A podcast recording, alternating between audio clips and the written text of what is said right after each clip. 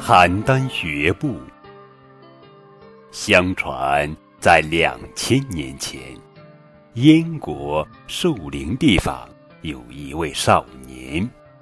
这位少年不愁吃，不愁穿，论长相也算得上中等人才。可他就是缺乏自信心。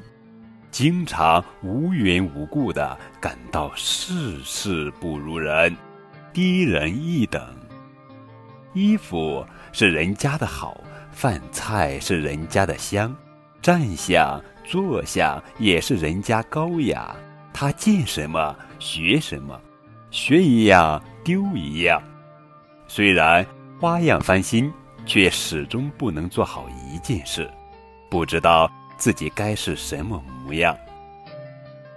家里的人劝他改一改这个毛病，他以为是家里人管的太多，亲戚邻居们说他是狗熊掰棒子，他也根本听不进去。日久天长，他竟怀疑自己该不该这样走路，越看越觉得自己走路的姿势太笨太丑了。有一天。他在路上碰到几个人，说说笑笑。只听得有人说：“邯郸人走路姿势那叫美。”他一听就上了心病，急忙走上前去想打听个明白。不料想那几个人看见他一阵大笑之后，扬长而去。邯郸人走路的姿势究竟怎样美呢？他怎么也想象不出来。这成了他的心病。终于有一天，他瞒着家人跑到遥远的邯郸学走路去了。一到邯郸，他感到处处新鲜，简直令人眼花缭乱。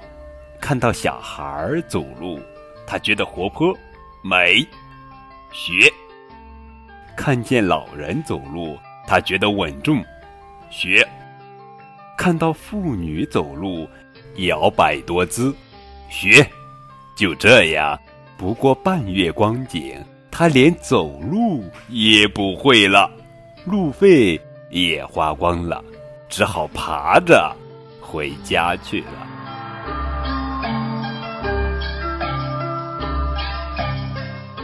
好了，亲爱的小朋友们，这就是成语“邯郸学步”的故事。邯郸学步，比喻模仿人不到家。反而把自己原来会的东西都给忘掉了。